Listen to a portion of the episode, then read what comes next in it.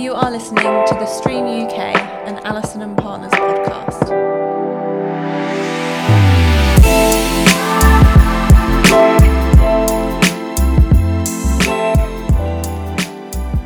Hello and welcome to the Stream UK and Allison and Partners podcast. We've made it to the end of our first season. Yes, it's episode 8.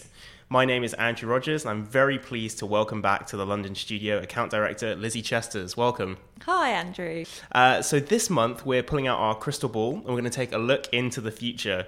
Uh, we'll be making our 2020 predictions when it comes to the communications, PR, and marketing industry. And we've also made the really smart decision to record it all on a podcast so we can listen back at the end of 2020 and see just how wrong we were. But I think we'll probably make some pretty accurate predictions today. We've uh, had a bit of a chat earlier to kind of see what we thought might be kind of the key things, especially based on what our clients are talking about, what the industry is talking about, and, and what's exciting.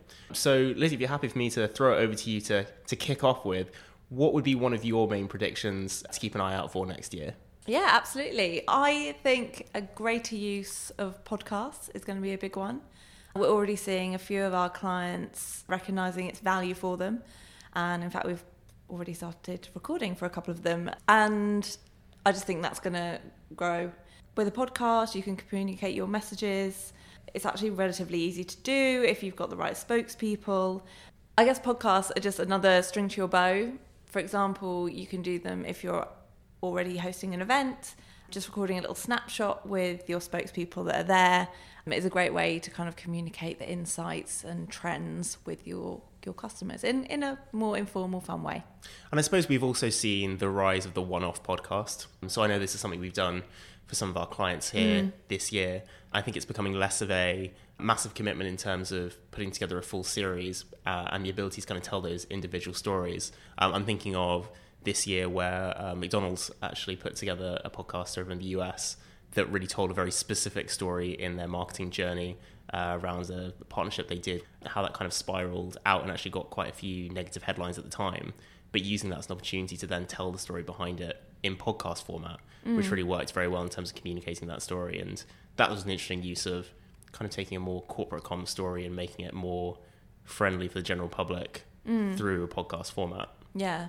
I suppose actually when you think about kind of the evolution of content marketing as well, you know, people consume so much on their computers and in the same way that someone might search for a topic, you know, an article might come up, but then also a podcast might come up.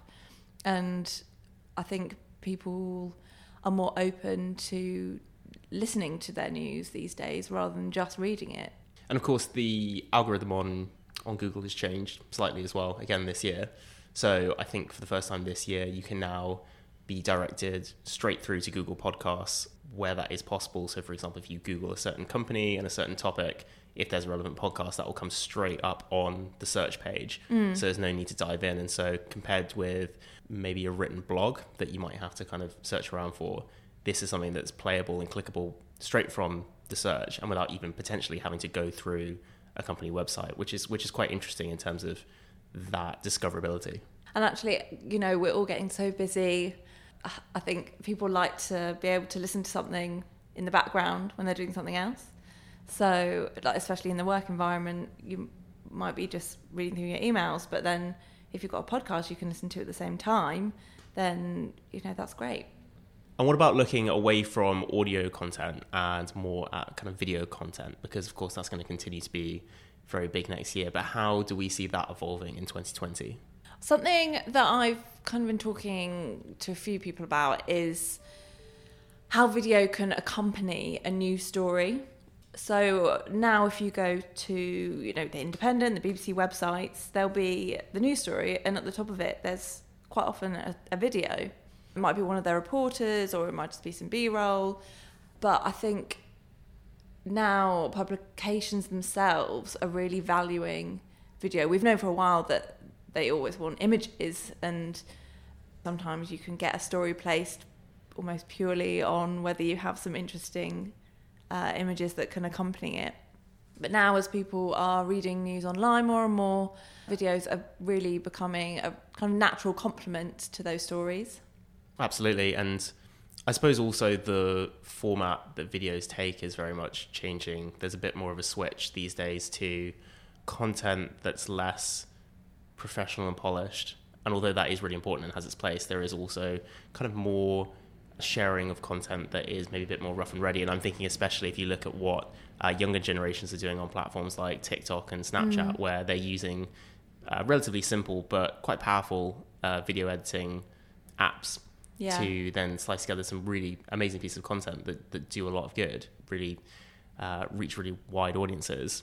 That's kind of a different direction, I think, for video where us as marketers, we need to have a think about are there certain instances where perhaps we are using budget in the right way, or are there places where actually we could be doing something a bit more dynamic and exciting with more basic video editing but it's actually more fun and more suited to the platforms we're working on. Yeah, you're right. I think you know the quality of the cameras on phones means that everyone can be, you know, can film a video very quickly and easily. I think depending on kind of what you're trying to achieve with that video, yeah, you don't necessarily need a really high-end piece of content. Yes, maybe for a more corporate environment where you want to interview the CEO, that's where you would really need the the production to be quite high. But if you want to go to a trade show and show what products are on offer, maybe what your top five toys are for the year, then you can actually do that really easily and you can demonstrate how they work, what they look like, uh, and it's much more engaging.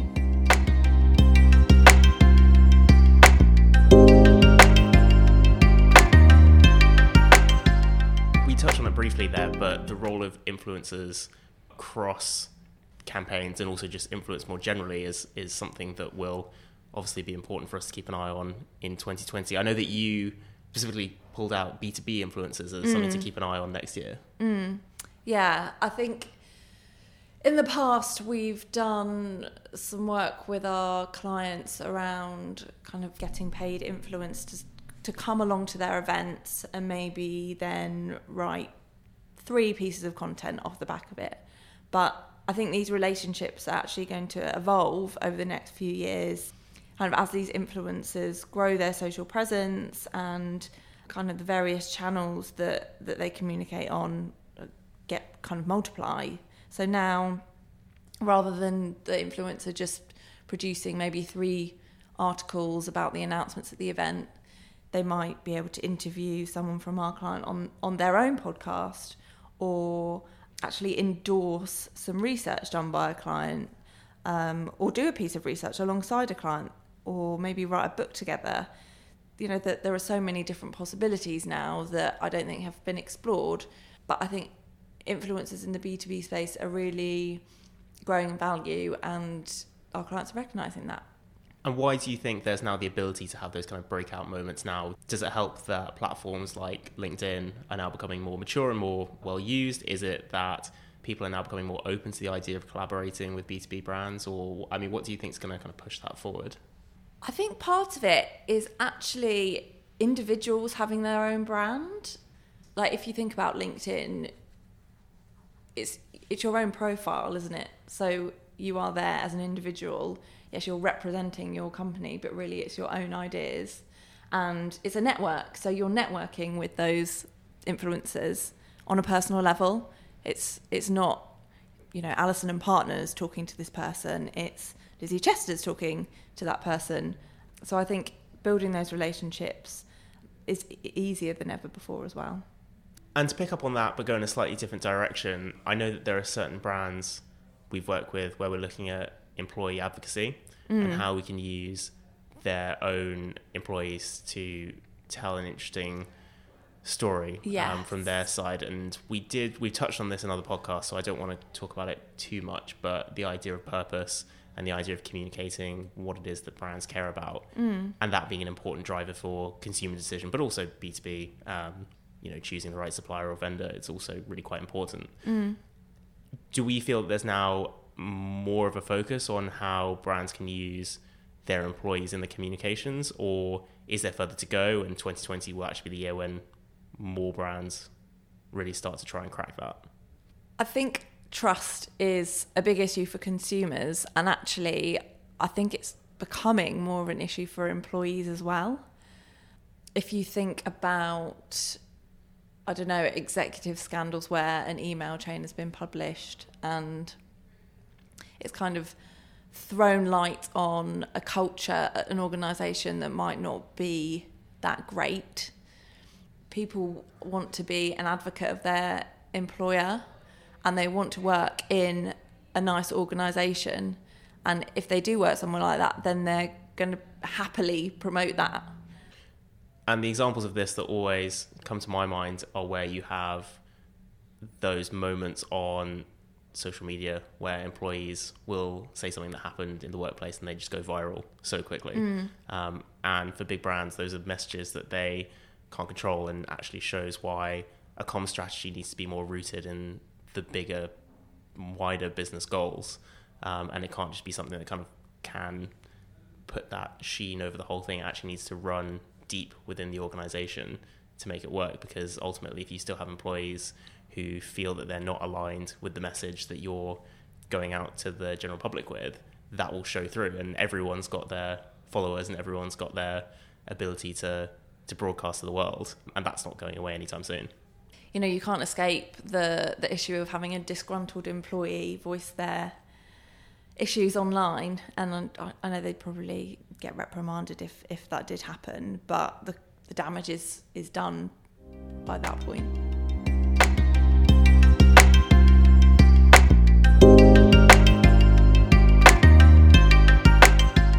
So I'm going to change topic completely, move away from B2B slightly, but have a look more generally at kind of the movement when it comes to social platforms mm-hmm. um, and the different forums that we're looking at these days. It's been a long time when we've been focusing on platforms, Facebook and Twitter being the obvious ones that always come up in a lot of meetings. Yeah. But 2019 was already a year when there was much less focus on those, much more understanding, I feel, amongst our clients that these are not the social networks. There are so many other platforms out there that might be more appropriate. Mm. And I think the other thing is really understanding that there's much more of a switch to people conducting their lives. Um, and I know there's plenty of research that shows that especially younger generations feel this way, um, spending less time publicly broadcasting your life and more time in those kind of smaller forums. So, yeah.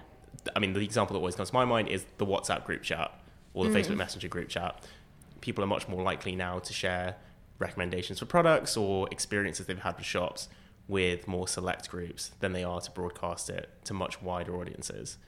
Uh, and the challenge that that then has is, and, and something that will need to be a focus for 2020, is how do you measure that and how do you actually keep a track of how your campaigns are doing within closed, private, and in many cases encrypted formats? Yeah, that's true. I suppose ultimately, maybe that'll turn into more of a dependence on relying on sales figures and how your campaign impacts those. Yeah, it might. You might kind of have to go back to grassroots almost in that respect. And I think just the main thing is really being smart about those KPIs because mm. there was a very long time where you could this has been shared X many times, and Facebook says that there's been this many people who've seen it, which also we now know was not always very reliable in yeah. every single case. But I think getting more smart about those metrics and being aware that campaigns can spread online in very different ways that are probably more impactful, to be honest, mm. and finding a way to measure that that makes sense yeah. is going to be very important. And you know, obviously, we have our measurement team here at Allison and Partners, and a lot of what they do is really coming up with smart and intelligent ways to keep track of how our campaigns are performing and not just in those traditional senses that, that aren't really capturing the full picture. Mm, I think it's also important, more important than, than ever, to work out which one of those channels is going to be most val- valuable to you. You know, there's no point in getting hundreds of retweets if your target audience isn't necessarily going to be, you know, purchasing off the back of those. Whereas if you can do a very niche campaign on, say, Facebook, like using a group space, that might be far more successful and more generally, I think privacy, mm. like already a big thing in 2019. I think in 2020, trust in big tech is at an all-time low. Definitely. Um, not entirely unjustified either, but I do think that that's not going to recover anytime soon. And as people share less, that presents a problem, especially when we still have clients in some cases, you know, asking us, okay, how, how do I make a video go viral? Or how do I make Yeah. how to make people talk about this online? How to make them share it?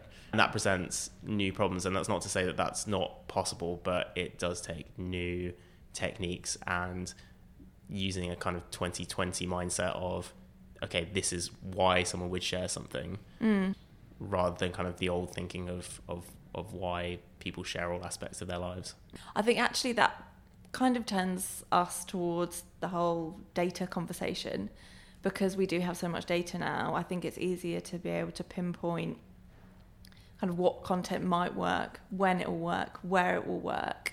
I know that there are even some companies that are able to measure what emotions people are having when they're reading or viewing a particular piece of content and kind of what outcome that'll drive as well. So I think being able to predict customer behavior is improving. Whether that's a good thing or a bad thing, you know, we, we're yet to see in terms of privacy, etc. But I think that will kind of feed into PR campaigns as well. And I agree. We should we should talk more about data because, I mean, one thing we can definitely say for certain about 2020, and this is a prediction that I'm sure won't come back to haunt us, is that more data than ever before will be generated in 2020, and the amount of data that's created just um, expands every year by huge amounts. But of course, the big question is, what's the point if you don't use it effectively? And I know that this is something that we've been looking at recently in terms of how data can then be used effectively by marketers. Yeah, so we recently uh, published a report called How to Turn Data into Marketing Gold, which was looking at how marketing departments use data and how they want to use it more in the future and the challenges that they are experiencing in, in terms of being able to use it more. And what we found is a lot of them are trying to use data and they think that they're using it well. But really, uh, kind of, if you delve a little bit deeper into the story, there's so much more that they can do. There are so many more sources out there that they can use. And as we do get more and more data, there's going to be a lot more difficulty in actually sifting through this data and working out which is actually going to be useful, which is going to pre- be able to provide an insight and which is usable to actually be able to, to drive value. But fortunately, a lot of the respondents that we had are going to be investing in kind of data analytics moving forward. Um, a majority said that they're actually already planning on investing in that sort of technology. So I think marketing departments are realizing that it's incredibly important. It's something that they need to be focusing on. But I think they need a little bit more guidance as to kind of where and how and what they need.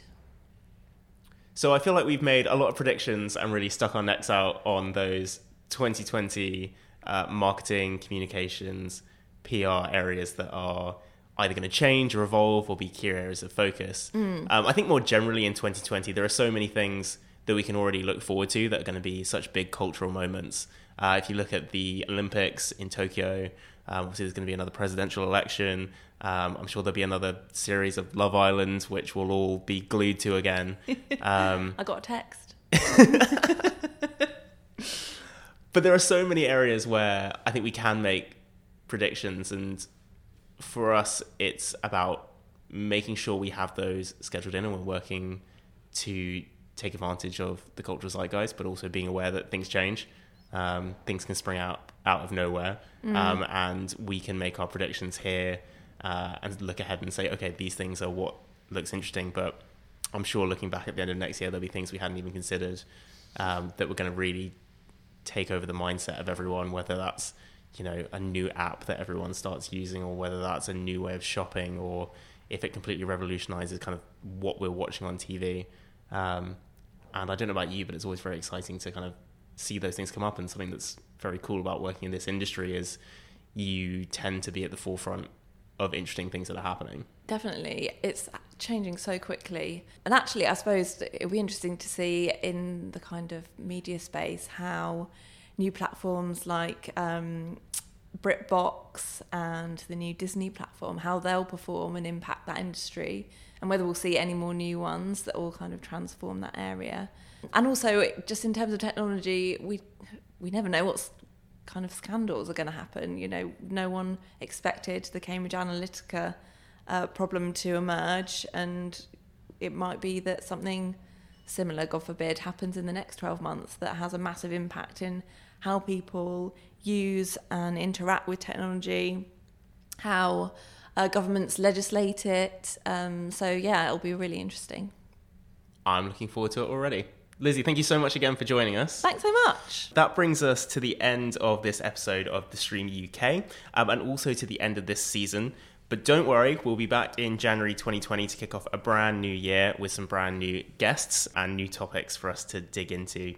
In the meantime, make sure you hit that subscribe button so you always get the latest analysis and insights from Allison and Partners here in London.